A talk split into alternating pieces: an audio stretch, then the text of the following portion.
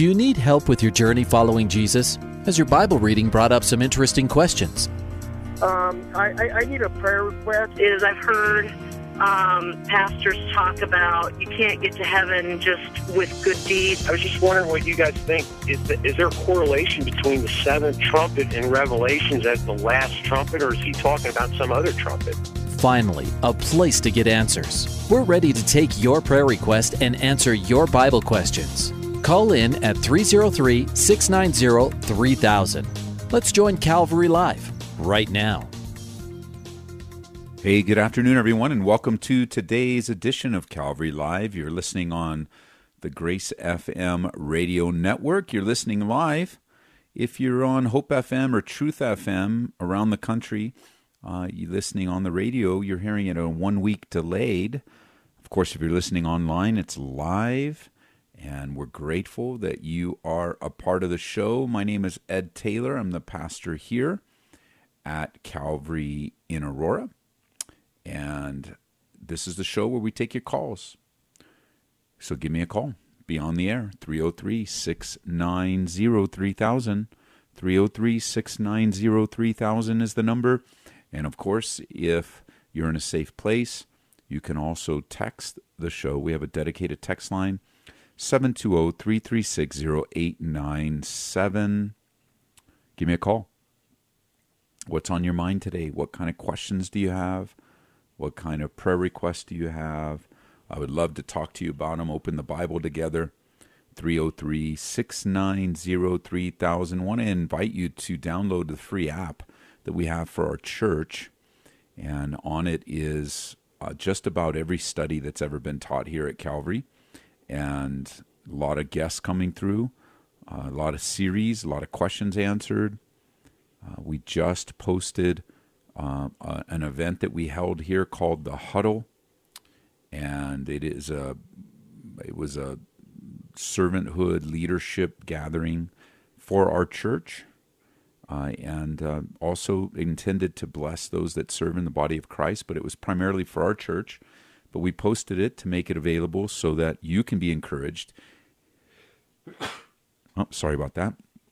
I don't have the button close to me uh, to shut the microphone down. So uh, we posted that for you, and we are um, making it available. We're going to be doing them quite a bit. We call them the huddle. We call it the huddle, and it's a gathering where we come together as a as a group of leaders and servants and pray together, and uh, the Lord gives us a word of encouragement of where we are and what's going on.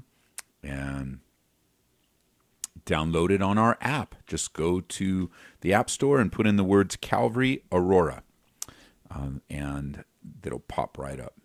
three oh three, six nine oh, three thousand. three oh three, six nine oh, three thousand is the number. Phone lines are wide open. Going to take a prayer request here off the air. Kathy's calls and has a daughter and three sons, um, daughter with three sons in Washington. And there's a hearing tomorrow uh, regarding uh, some difficulty in the marriage there. So, Father, we pray for Kathy's daughter. And we do thank you for the justice system. Um, and we pray that it would work, and that the truth would come out, and that a, a just decision would be made to protect this woman and her three kids. And we pray for this husband, God. We we know that you can change a person, and we know that they can change instantly.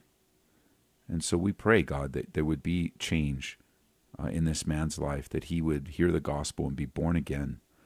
That would be the, the real, amazing transformation of the gospel. And and so we just pray for Kathy as she's thousands of miles away, wrestling with the reality of where her daughter is. In Jesus' name, amen, amen. three oh three, six nine oh, three thousand is the number. Taking your calls and your questions and your uh, texting. Let me see, uh, go back to my text line just to see if anyone's there. And uh, in here's a question that came through on the text line. Is yoga a sin? Is yoga a sin? Well, the best way to answer that question is to ask ourselves, where did yoga come from? Uh, and the the roots of yoga are in Eastern mysticism. And the, if I remember correctly, I, I need to think it through a little bit, but I think it's Hinduism is where the reality of yoga comes from. The word yoga literally means to be one or to be in union. And the goal is to unite one's temporary self with the infinite Brahman, the Hindu concept of God.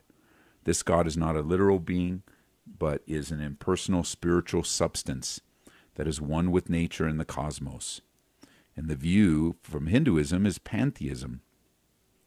Um, you know, yoga in its uh, spiritual root is something that I believe Christians should stay away from. But the stretching part of yoga, the idea of being able to strengthen uh, one's body through Uh, stretches and things is certainly uh, something that God would have us to do. Um, but the the idea that you, the, the the essence of yoga, it depends, you know, and, and where somebody's leading it, um, could could very well lead down a path of um, something that we would want to stay away from.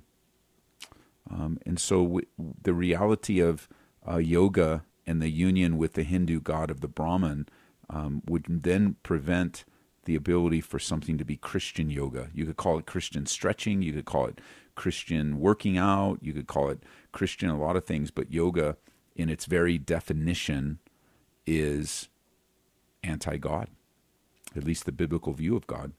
Uh, and so the idea behind yoga is that man and God is one, and uh, it has a, a sense of self-worship. Now, Let's let's look at it, step back just a little bit here, and let's be reasonable.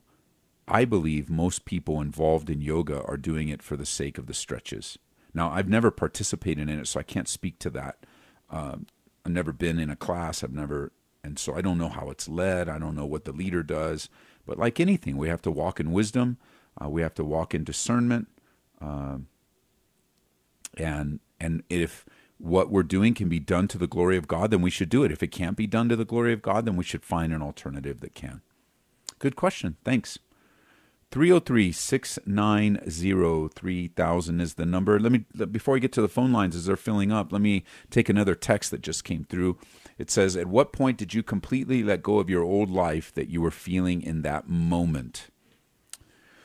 Well, I can't say that I fully let go of my old life uh, in the sense that my flesh is always with me, and it's a constant reminder, uh, whether I get angry or I um, do something that displeases God, whether I commit a sin, uh, where I'm choosing not to abide in Christ.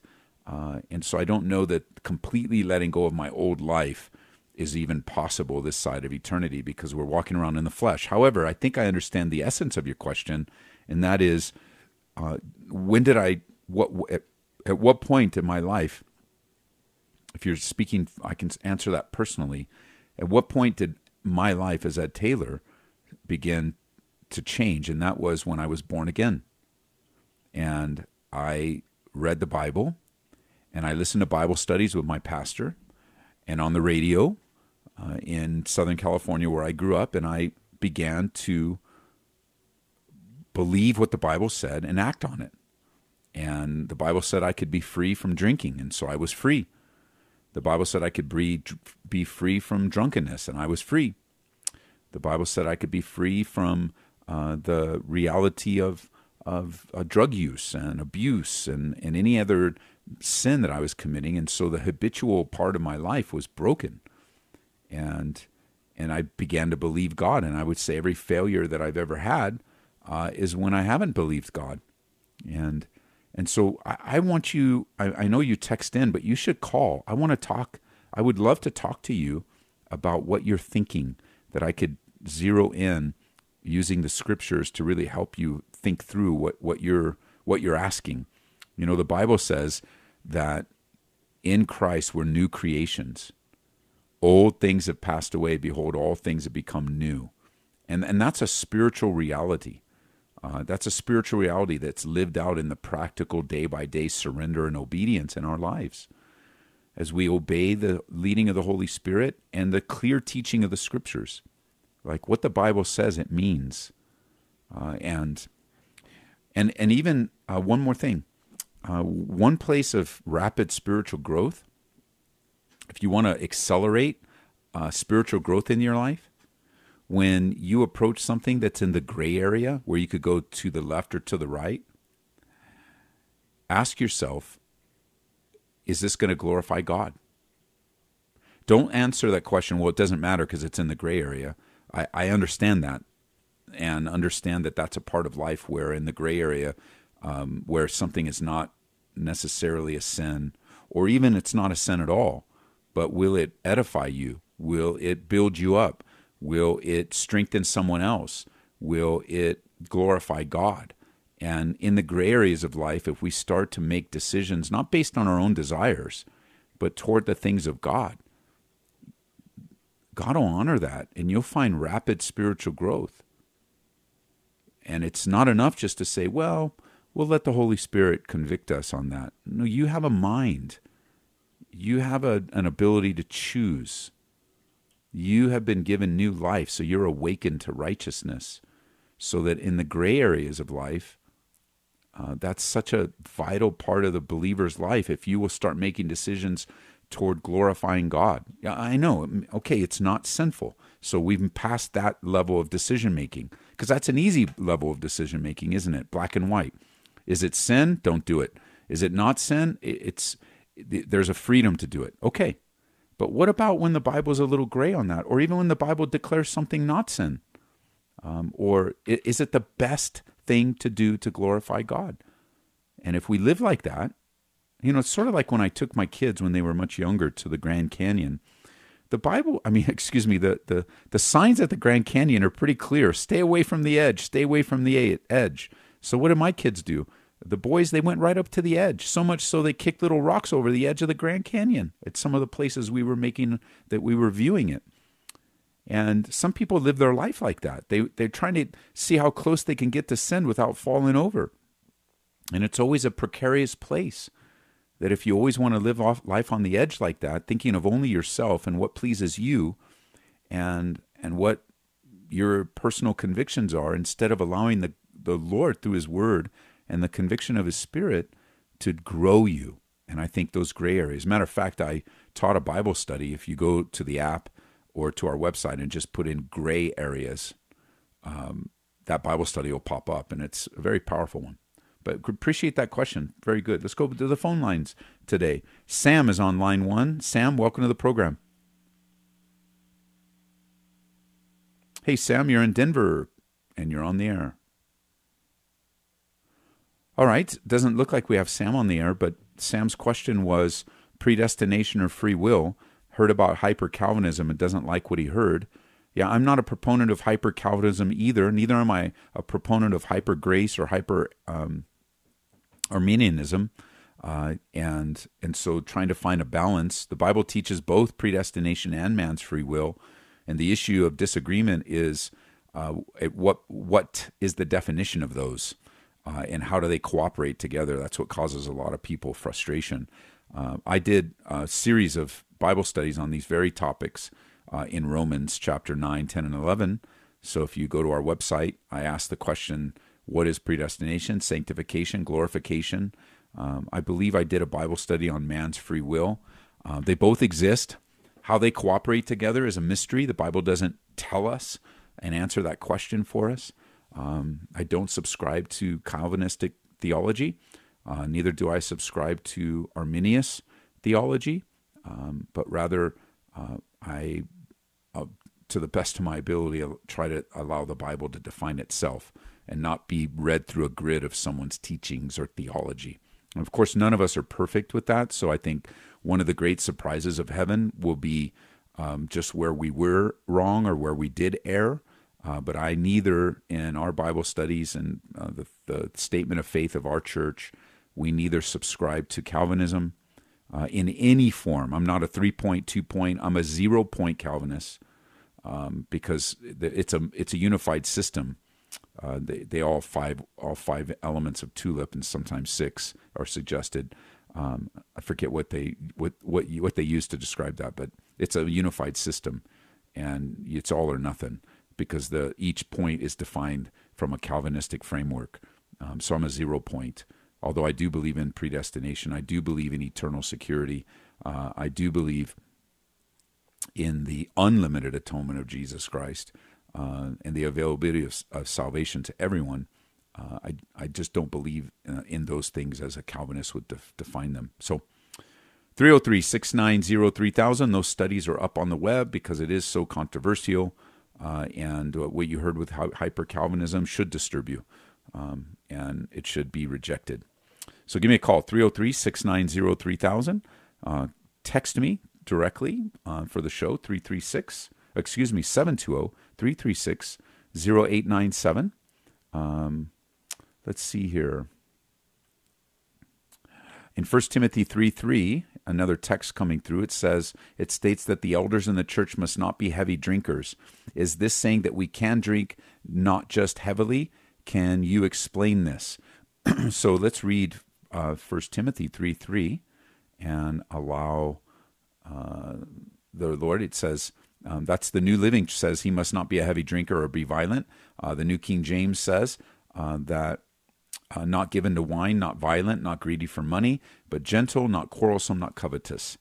And so in First Timothy three, the Bible is uh, clearly stating that an elder in the church should not be a drunkard uh, and not be prone to increased drinking uh, of of alcohol. In this case, it was primarily wine, uh, and wine, remember, in Middle Eastern culture was a was a beverage uh, that was used prim- uh, uh, m- many times in in exchange for water, because there wasn't soda pop, there wasn't any of the many of the alternatives that we have today. It was water, which was very disease ridden, or wine.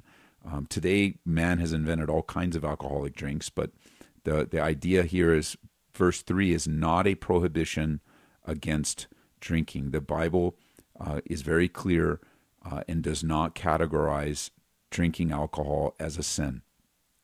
So from chapter three, verse three, uh, the idea between an overseer or a bishop is that they're not a drunken man and they're not a heavy drinker. Of course, those are um, drunkenness is easier to pin down than a heavy uh, drinker. Uh, and and so the the it's become kind of hip these days uh, in the Western church to drink, uh, and for pastors to do that. You know, craft beer, making beer in their basement, um, craft whiskey. I saw recently some guys pounding down craft vodka, and it just become a little cottage industry and, and a fun thing to sit around and talk about theology and, and drink alcohol and. And uh, that is not necessarily in the realm of sin. I don't think it's and so. So in the Bible's case, you know, I tend. It just depends on which way you want to look. Um, you know, which scriptures do you want to emphasize? Uh, because when Solomon's mom, and here's the king of the king of Israel, the unified kingdom, when Saul, when um, when his mom was teaching him, um, well, really. It says, uh, it's written by the king, but this is what his mom taught him. It says in Proverbs thirty-one, verse one, the words of King Lemuel, the utterance which his mother taught him. And when you jump down to verse four, it says, it is not for kings, O Lemuel, it's not for kings to drink wine, nor princes intoxicating drink. And so from the mother's wisdom, and also reserved for us, inspired by the Holy Scriptures, like the Spirit of God inspired these words, uh, it's not wise. It's not for kings to do it. And so it really depends, when it comes to this question, it really depends on what scriptures you want to emphasize and how you choose, how you want to live your Christian leadership life. Uh, and, and so... In in light of my background and where I've come from and the damage that I've personally seen, um, I choose to abstain. I don't want anything to do with it. Now, some people would look at that and say, well, you know, because of Pastor Ed's background, he encourages abs- abstaining. The answer to that is, of course. Of course I do. Um, But it's not merely because of my background. It's because of the absolute destruction that alcohol has done. But if a person drinks uh, a beer or some craft vodka or whatever, does that mean they're sinning? I don't believe it does. Um, and if they were leading in the church, I would strongly encourage them to consider the people that they're serving. And I always like to um, share this email. It's only it's only representative because, you know, when people want to disagree or fight, they make it an Ed Taylor thing, but it actually isn't an Ed Taylor thing at all. Or they make it a Calvary Chapel thing. It's not a Calvary Chapel thing at all. It's just wisdom. What scriptures do you want to emphasize in your life, and, and how do you want to lead? Um, and so you could, I, I don't think this was your question, but, you know, you could say, well, you know, it says that in First Timothy three, Paul said, it, don't don't get drunk, you know, not to be given to wine, not to be poured out, you know, and um, because you could even read um, where uh, later on, as as Paul's writing in First Timothy three uh, to describe um, deacons, uh, they're not to be given to much wine, um, but their wives are just to be temperate in all things. So you're like, well, man, if I'm going to be anything, I want to be a deacon's wife because they're not given any prohibition. But again, it just really speaks to the heart of the matter. And I've been sharing this with the leaders of our church for some time now. And it's the heart of the matter is always a matter of the heart. And, and so, no, the Bible does not declare drinking as a sin in and of itself. But it also doesn't approve it like just go for it, like loving your neighbor. Uh, love is always the highest priority. And if I can do something and express love, like like for exa- example, I always like to ask people, which one of your children cannot handle alcohol? Which one of your children is going to become an alcoholic? And I know that's a startling statement, but if you bring alcohol into the house, it's what you're training your kids in. It's what you're showing your kids. And so the parents' question, you know, answer is usually, well, I don't know. And I, I would answer, true, I don't know either. But why why give some kind of explicit approval to something that may damage your kids? Um, it's, it's very difficult for me. So I, I lean toward ab, to, to abstaining. And, and one of the reasons is, uh, here's an email that I received, and it's only representative of many people I speak to, but it's a brother by the name of Tony. He might even be listening in right now. Came to our church uh, back in two thousand fifteen, two thousand fourteen, and uh, was messed up, str- you know, struggling with alcohol his whole life. And he says, hey, Pastor, thank you. And I have permission to share this. Hey, Pastor, thank you for talking with me and my wife in between services two Sundays ago. I've been trying to get sober for years. And their story that they share with me, by the way, was a very heartbreaking one. I'm reaching out to you for help. You said you're going to pray for me that day, and I appreciate it. And then check this out. My wife is typing this out tonight as I've been drinking. And that was after a commitment of sobriety was made, and he went back to the bottle. You know how it, it's difficult. I know not, I know not everybody falls into that category, but I want to be able to look them in the eye with the authority of the power of God in my life, because it's really not even my choice. God, God gave me this conviction. And look him in the eye and go, hey, look, bro, God can thoroughly save you from alcohol or drugs or whatever else somebody's into. There's a power that's outside of yourself. And so for elders, I think it's very careful. An elder must be very careful in how, and it goes back to our early discussion, how he makes decisions in the gray areas, um, not looking for ways to say, well, I can do this, and it's not that big a deal because the Bible says I can. Um, but in other places, the Bible says you shouldn't. So what will you choose? How we make those choices will really help us. Great question. Thanks for texting in. Uh, let's go to line one. Uh, I've been waiting very patiently. Jeannie's calling from Kiowa. Jeannie, welcome to the program. Hi, Pastor Ed. How are you doing today? Good. How, how's Kiowa doing? It's good. It's beautiful. There's not too many people out here. But I hear it's super awesome. Windy. Like you, I think you get blown away if you walk outside your front door. Yeah, it's a little windy. I have to admit that. That's for sure.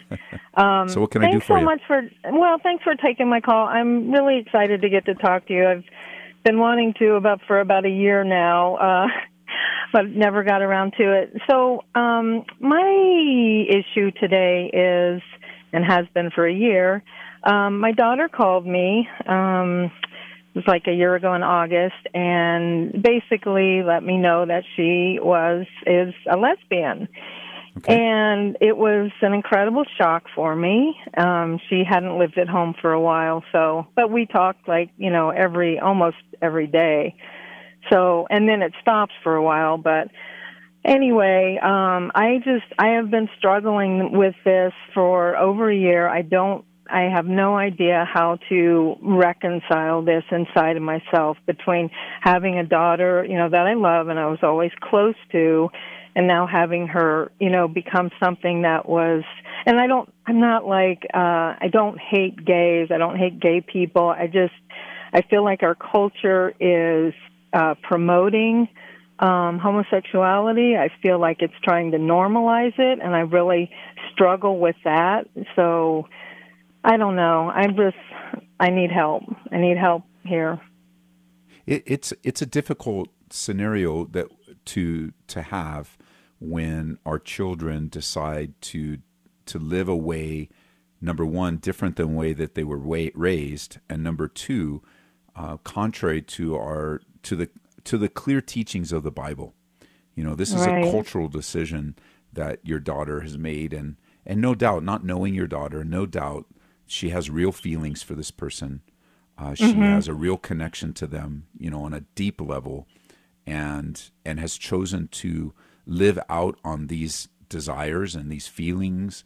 And when coming to the crossroads of will I will I live in this sexual way with with this woman, or will I live a biblical way? She's chosen a way away from God, and it it is troubling, uh, and it is difficult. But we're coming up on the break, so I'm going to hold you over to to the other side and see if we can't uh, talk a little bit about how we serve someone, because one of the things that's that's going to be most challenging, but it's going to be the most effective, is that we don't view our children by the sin that they're in. Because mm. what, what that does is it kills our hope for them, and mm. it, it kill it, it just it just destroys. Like like for example, uh, in a similar situation, I met a, a dad recently whose daughter uh, is a heroin addict, and it's very difficult for him to see her um, uh, as to see through the heroin addiction. I mean, she do, he does, and and speaking hope and encouragement, um, but I mean she's she's shooting so much dope up into her body that they are having to give her five shots of Narcan to wake her up. I mean, it's wow, it, she's bad. Far along. And so he also living in a broken heart of a decision where his daughter is now physiologically addicted to this substance, but it started with a decision to say, I was raised a certain way, but now I want to go this way, not understanding that this way would be a very difficult trial.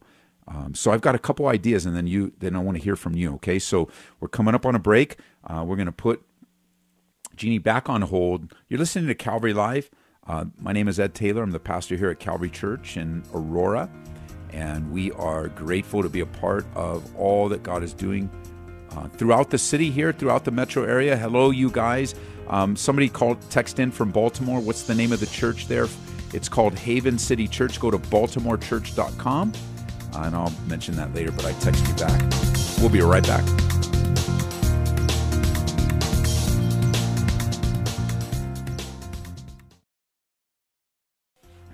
Welcome back to Calvary Live. Give us a call at three oh three, six nine oh, three thousand or text us at seven two zero, three three six, zero eight nine seven. Let's join Calvary Live right now. Hey, welcome back, everyone, to the second half of today's edition of Calvary Live. My name is Ed Taylor. I'm the pastor here at Calvary Church in Aurora, Colorado. Uh, we also have a radio broadcast on on many of the stations that carry Calvary Live. Uh, it's Abounding Grace, and you can find any archives on our podcast.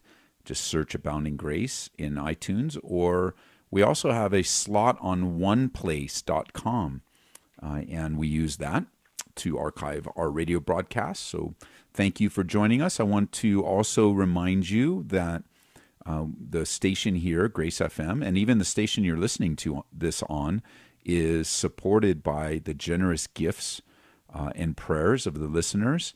And uh, we, we haven't done in eight years, I don't know if we ever will, but we haven't done in eight years a major uh, request, you know, kind of, I don't think we do a plays drive or anything, but we probably do something where we could just say, hey, would you consider supporting us?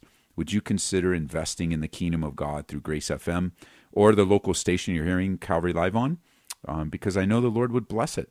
So for us, you can go to grace f m dot com, give right through there. It's a, you know, because you hear radio and you think, wow, you know, like it's probably like any other radio station uh, that, it's probably like any radio, other radio station that is uh, um, on the air, like we have an unlimited supply of resources, but we don't. We're a church, and it's a church radio station, and it's a ministry, literally, of our church, and uh, we're just grateful to make it available to you.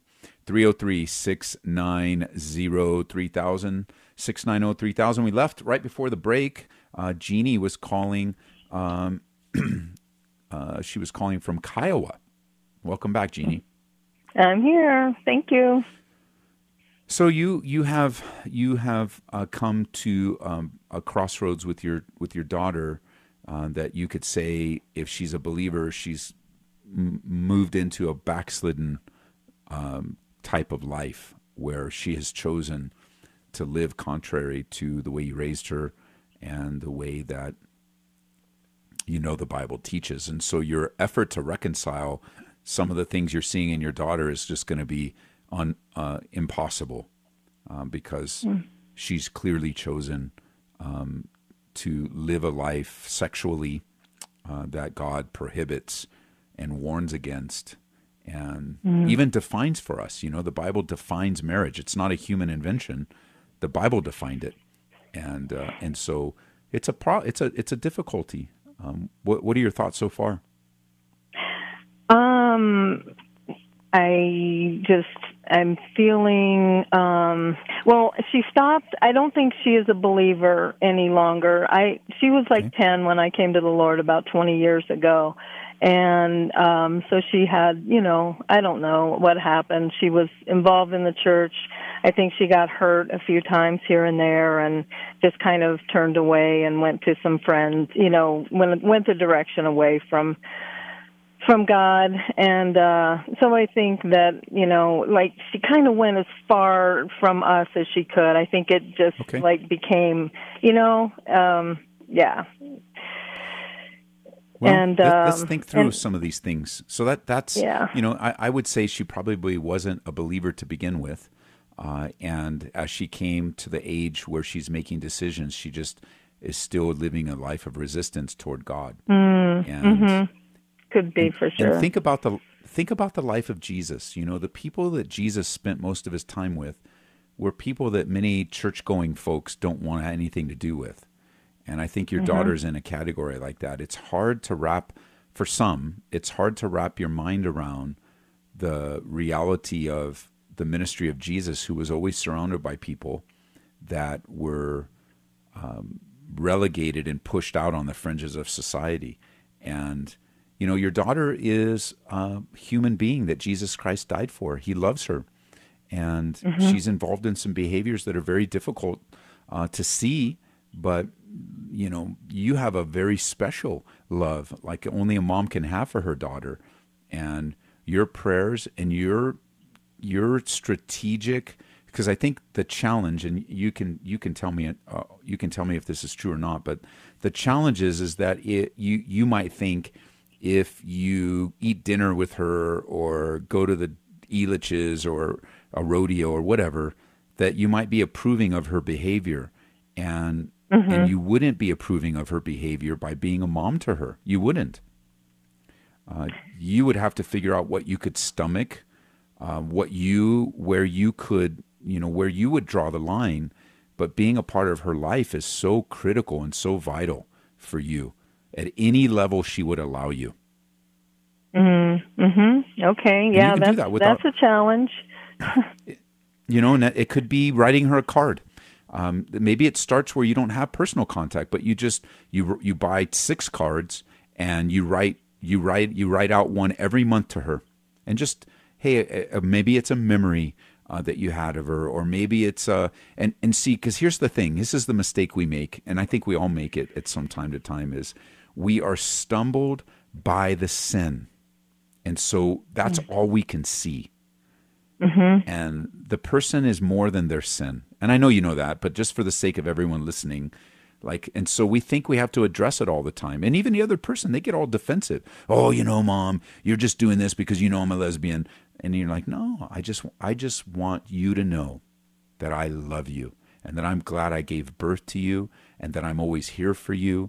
And, and you know, it wouldn't be at this stage like writing a bunch of scriptures to her. And, you know, it's kind of like... Um, you know, people that are unequally yoked in their marriage, you know, they, they get overzealous, and they, they put they put tracks on the toilet, and they make a sandwich and put a... Tra- I, I, obviously, it's going to be relational, right? And and mm-hmm. I think you can find a dozen different ways to love your daughter that has nothing to do with the choices that she's making, and neither would you be approving of it. And, and you know, you may have to draw the line of something where you just can't approve of that.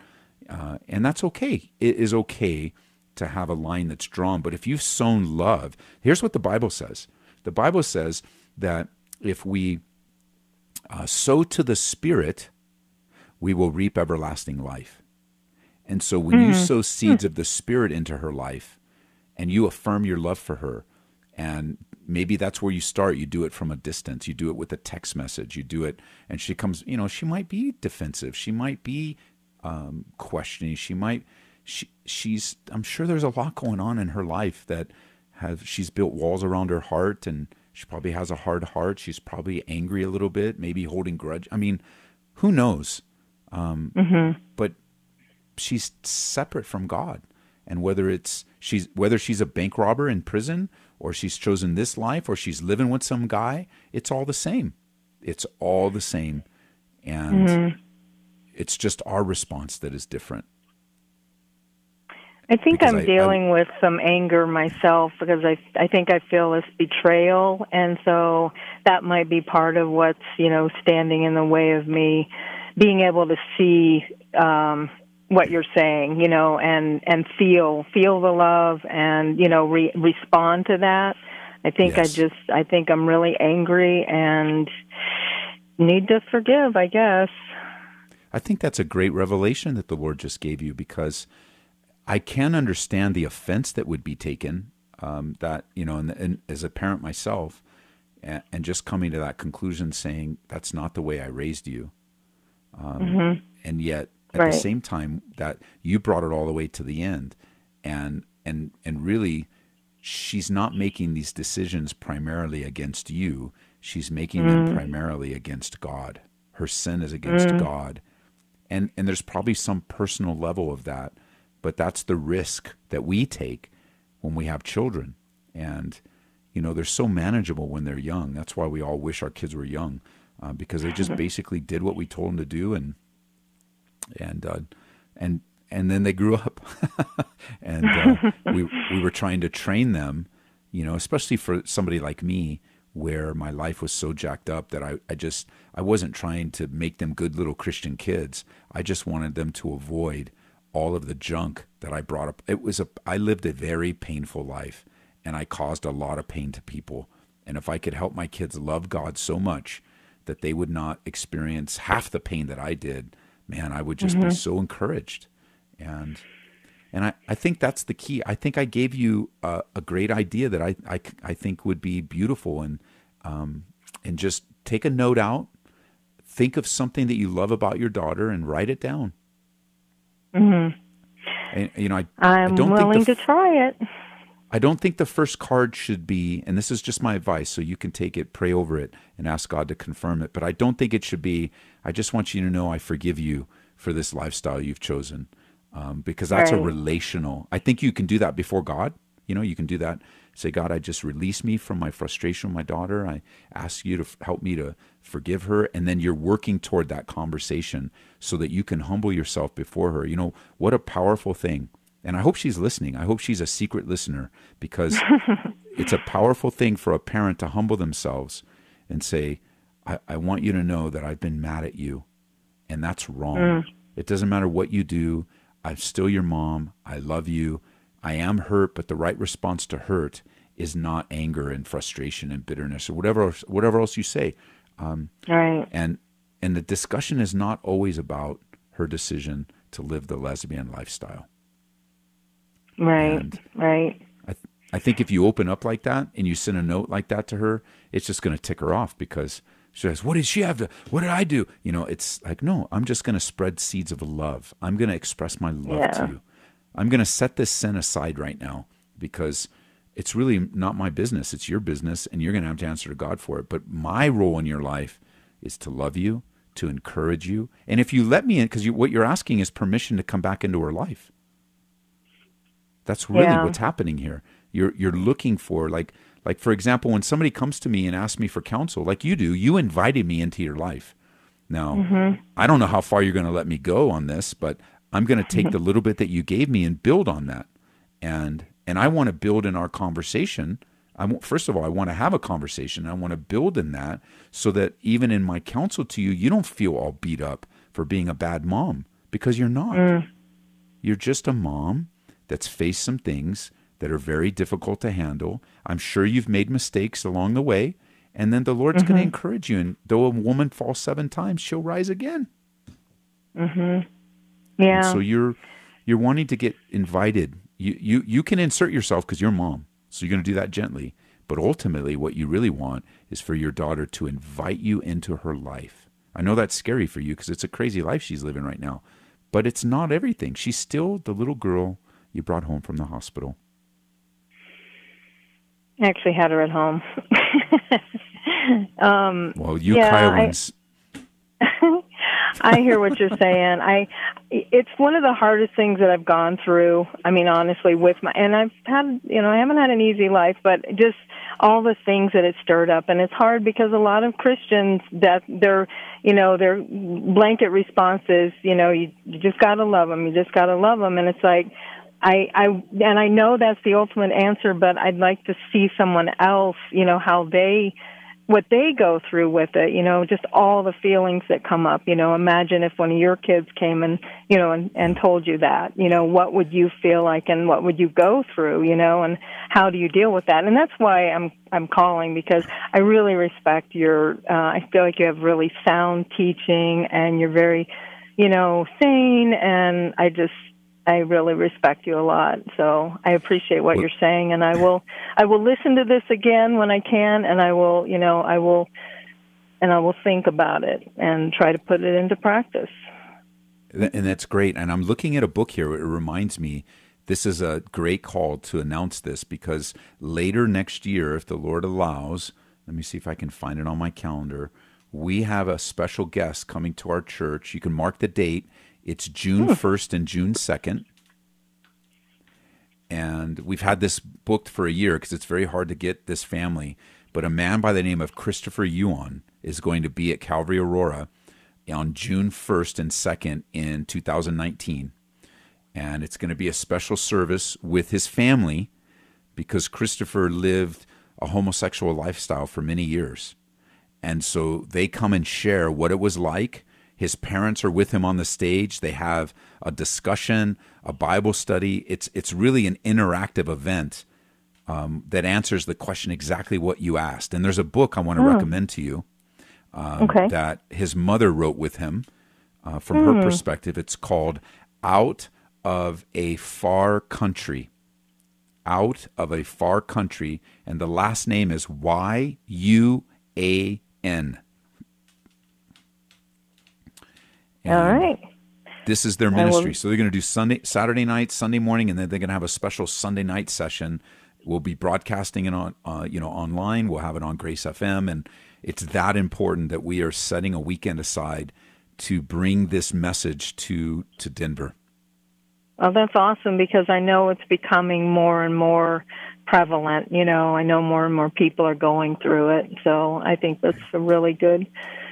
Good idea to have, you know, to set some time aside for it. Definitely. Amen. And I will try to well, make good. it. Lord willing, I will I hope be there. You do. Okay. Well, thanks for thanks, calling. Thanks, Pastor Ed. Okay. All right. Bye bye. three oh three, six nine zero, three thousand is the number. three oh three, six nine zero, three thousand. is the number taking your calls and your question. Uh, so somebody texted me uh, real quick about the church in Baltimore. Uh, my friend Josh Taransky is pastoring a church in Baltimore called Haven City Church. The website is baltimore church dot com, and he wanted the address. And so I don't have the address, but I'm going to give the phone number. It's four four three, eight four two, five eight seven four. It's four four three, eight four two, five eight seven four for everyone that's in Baltimore. All right? All right, let's go on to... Where are we on our phone calls? Great call. I know that we're not taking too many calls today, but these are so good. Nick in Inglewood. Nick, welcome to the program. Nick dropped, sorry. Paul in Loveland. Welcome to the program. Hello. Hey, Paul, you're on the air. Hello, Pastor. Um, yes, um, earlier you, you had this message um, about yoga. Yes. Uh-huh. And I just wanted to share a little bit of what I understand, because I didn't grow up in this country. I grew up in Malaysia. Okay. And and I grew up among, you know, a, a lot of Indian friends. And it's interesting that, you know, when I was in elementary school, they even had, like, a guru come in to demonstrate yoga. And this is, and culturally, away from the United States, um, Indians of Hindu, you know, uh, not all Indians are Hindus, but those who are Hindus, they perceive that yoga is actually in the realm, very much in the realm of Hinduism. It doesn't okay. belong to any other religion, doesn't belong to yes. any other faith. It's it's Hinduism, pure and simple. And not only is it practiced, and it's not widely practiced among um, uh, Hindus. It's it's actually something that is kind of a specialized more among the ascetics. So huh. then I come to the United States as a believer, yeah. and then I see this widespread growth of yoga.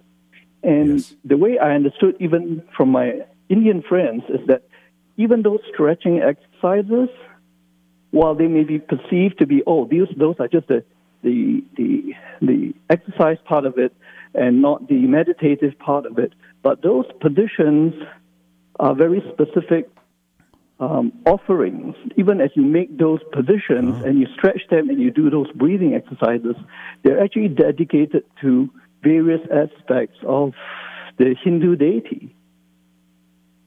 And that is I've, the reason I've, why I, I personally feel that um, when Christians indulge in yoga, you're actually moving far away from God, even though you may not think so. It's almost like, you know, you're practicing a form of occult, but not understanding its full meaning. You get what yes, I'm saying? Yes, I think I think of that. Um, I think of that passage in uh, in the book of Acts. Let me see. Let me find it. Um, where in Acts chapter seventeen, as Paul's there on Mars Hill, uh, he says, "Truly these times of ignorance God has overlooked, but now commands all men everywhere to repent." And so I can see somebody getting involved in it for the perceived uh, exercise and calorie burning part of it ignorantly. But once you do the once you do the research, um, it's why we'll never have anything known as Christian yoga at our church. It just isn't going to happen. Uh, we, we don't want to lead anyone to open themselves up to weird things and um, unbiblical things and demonic things and false worship. It's just better that we don't do it and stay away from it. So I appreciate your your input on that.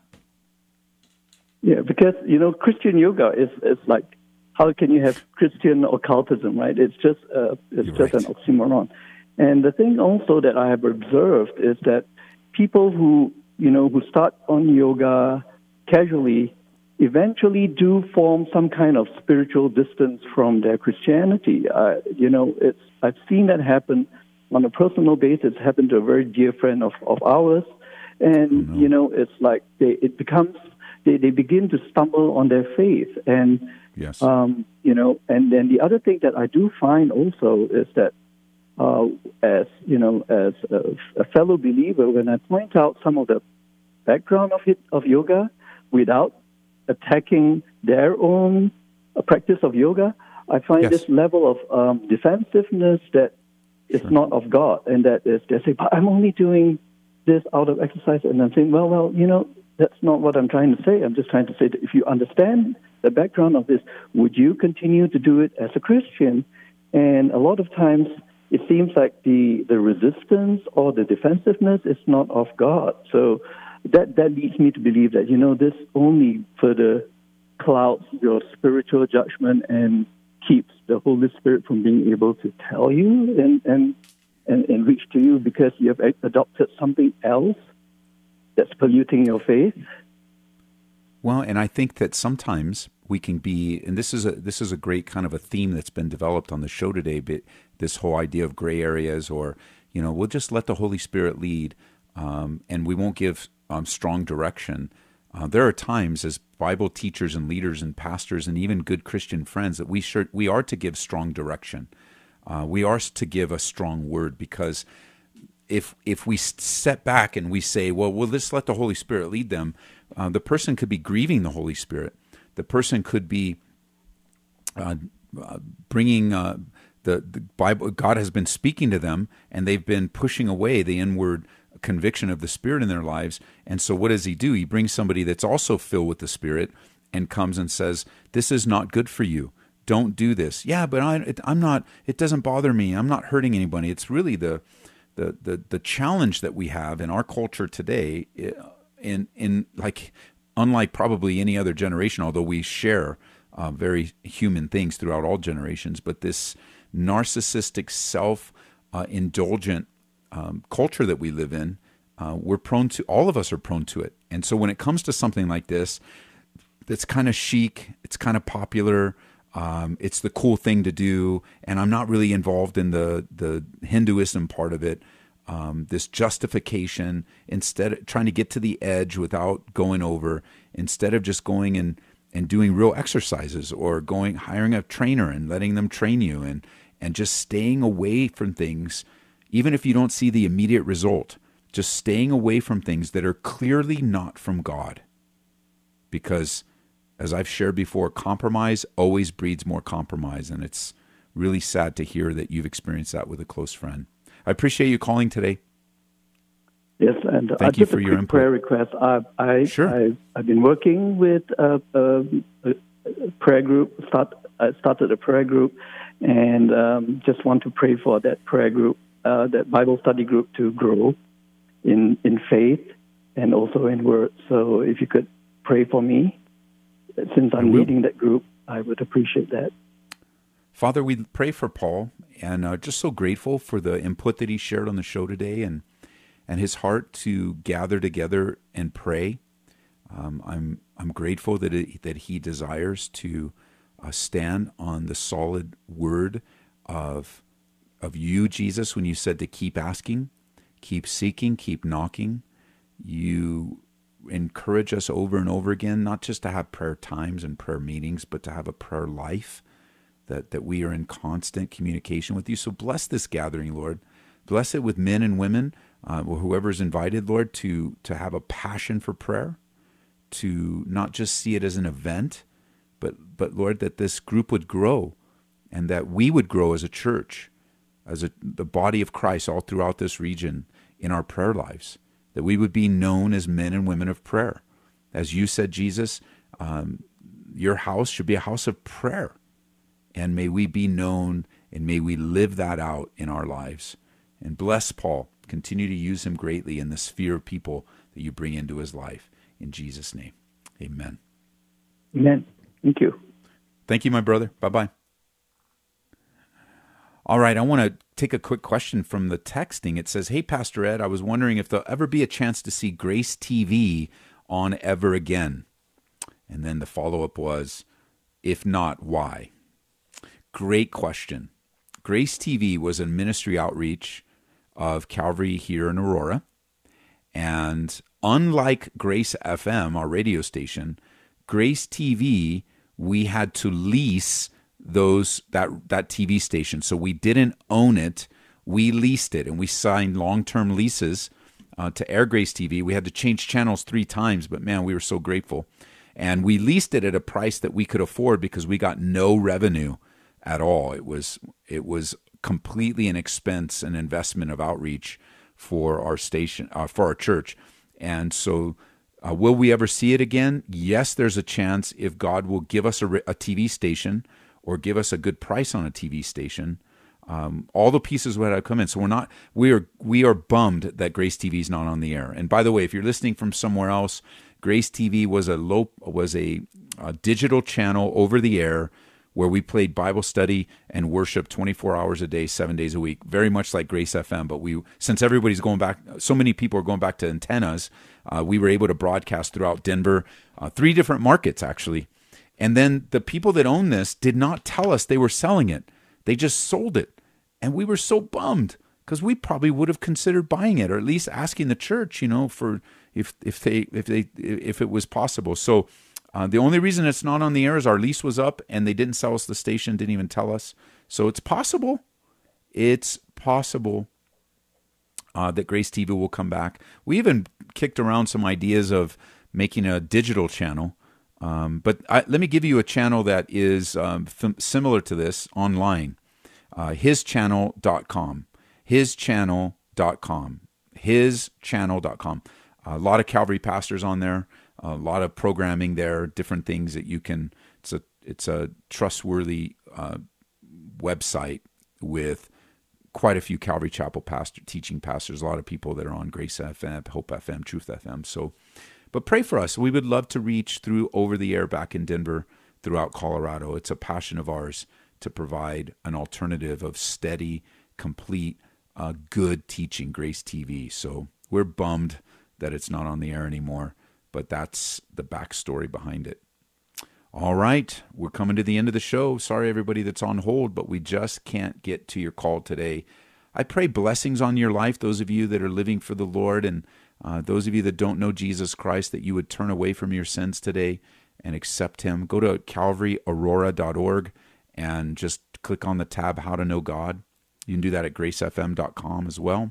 And you can do that at ed taylor dot org, which is my website where I blog and write articles. Uh, and I'm just so blessed to serve you. Um, I really think God had a word for someone about these gray areas. Go to our website, calvary aurora dot org, or to our free app and put in the word gray, and you'll come up with the Bible study. I think God has a word for you that you can get closer to the Lord and stay away from sin or even the possibility. Love you guys, your family. Appreciate you being a part of this station, and thank you for the privilege of serving you. God bless you. Have a great night in Jesus.